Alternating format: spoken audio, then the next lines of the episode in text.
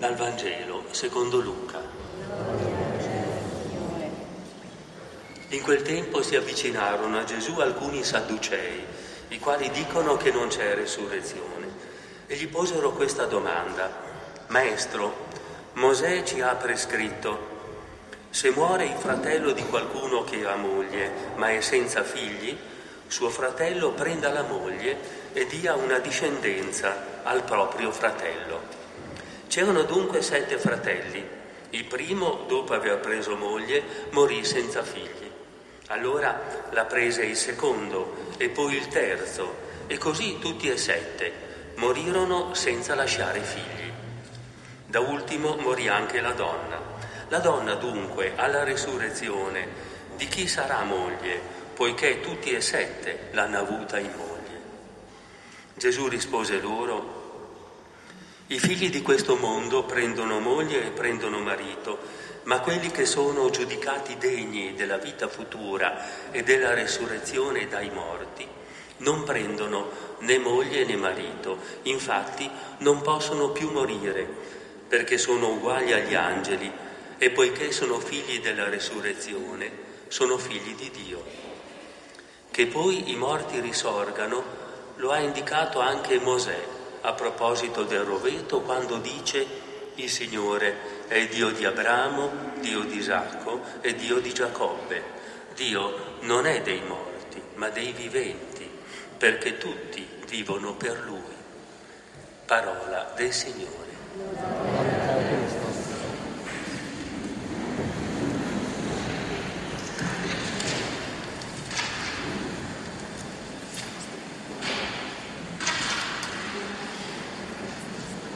Sadducei erano una corporazione potente, avevano delle proprietà e avevano anche il compito di trattare, difficile di trattare con i romani, ma non credevano alla risurrezione, perché nei primi eh, testi biblici questa fede nella risurrezione non c'è. A voi sembrerà strano perché mi dite ma come? Nella Bibbia dovrebbe essere chiaro fin dall'inizio, e invece non è così, la risurrezione è frutto di una riflessione legata all'esperienza. Infatti vedete che è stato scelto questo testo che si riferisce alla persecuzione che Antioco IV Epifane, un successore di Alessandro Magno, fece ad Israele perché li voleva grecitare a forza. E quindi iniziò una persecuzione vera e propria e il racconto di oggi si riferisce appunto a questi sette fratelli perseguitati che vengono uccisi insieme alla loro madre. E uno dei fratelli dice così, tu scellerato, si rivolge ad Antioco, ci eliminerai dalla vita presente, ma Re dell'universo, dopo che saremo morti per le, tue per le sue leggi, ci risusciterà a vita nuova ed eterna. Ecco, è nella drammaticità, è nella violenza, è nell'oppressione, è nella morte, quando diventa spessa.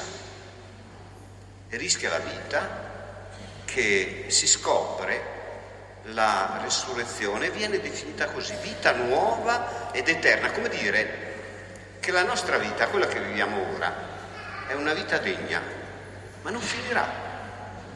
La morte la rinnova, vi tira via tutte le fatiche, tutte le insicurezze, tutte le ombre, tutte le preoccupazioni, quelli che adesso ci impediscono di vivere una vita piena.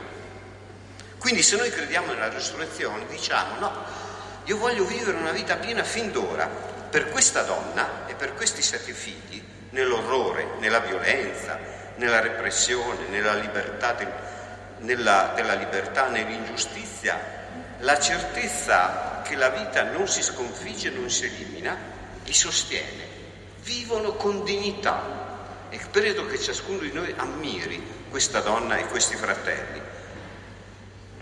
La risurrezione dunque è la vita nuova che trionfa dove la morte con le sue spire agisce. Purtroppo la situazione non è cambiata. Pensate al, alla guerra di Siria, pensate alle altre guerre, pensate che un bambino ogni dieci minuti muore di fame nel solo Yemen. 10.000 cristiani all'anno vengono ammazzati per la fede. penso che queste cose le sappiate.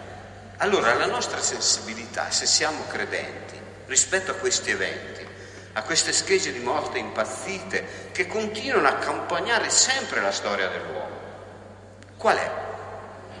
Ci identifichiamo con questa donna e con il dramma delle vittime di oggi? O l'unica preoccupazione è che non ci vengano a disturbare? Siamo arrivati perfino a respingere degli eritrei cristiani perseguitati. Eh, Segre riceve, come sapete, 200 messaggi al giorno di minaccia.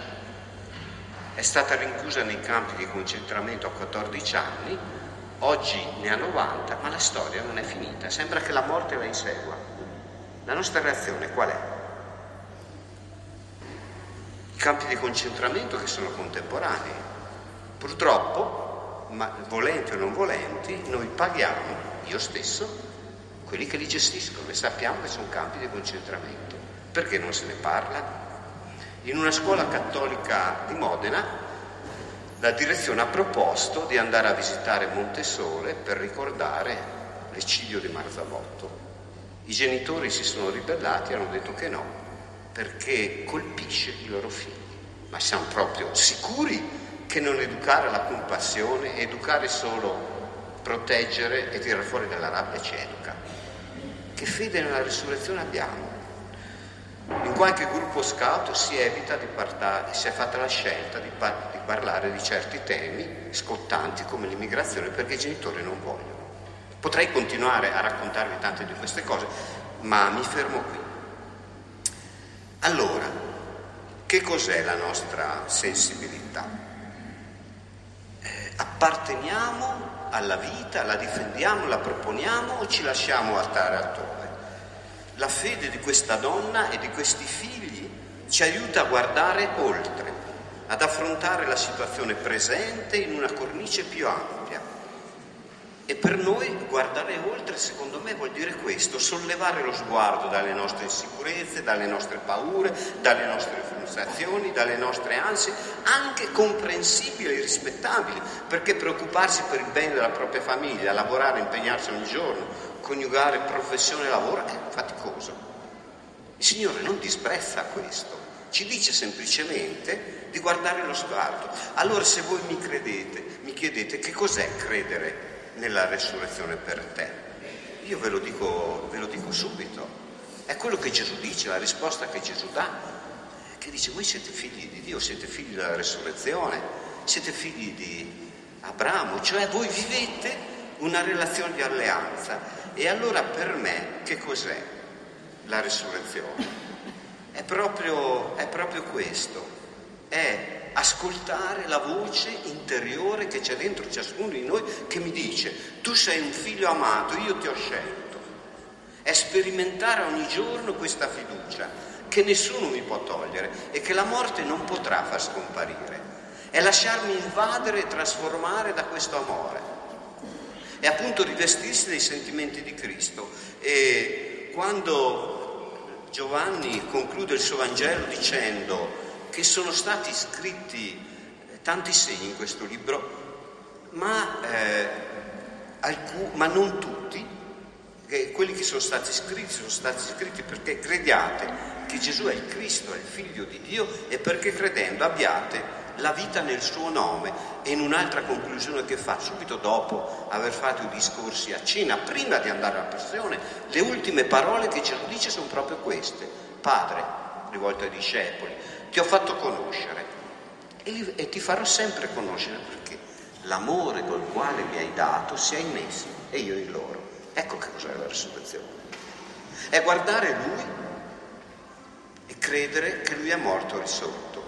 Ed è credere che la risurrezione non è il fatto che Lui è saltato fuori dal sepolcro semplicemente, ma il fatto che dalla morte, guardando dalla croce, guardando i suoi che l'hanno tradito, che l'hanno condannato, dice, Padre, perdona loro perché non sanno quello che fanno. Insomma, è l'amore che trionfa persino nell'odio, è l'amore eh, del Signore Gesù che non abbandona Pietro nonostante che sia stato tradito.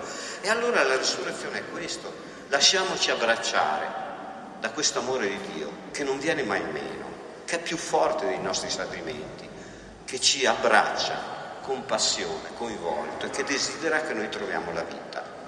Lasciamoci condurre da Lui per trovare la vita, per diventare tutti insieme costruttori di vita e di speranza. Noi con i nostri figli, con i nostri nonni, con tutti. Siamo una comunità che difende e promuove la vita.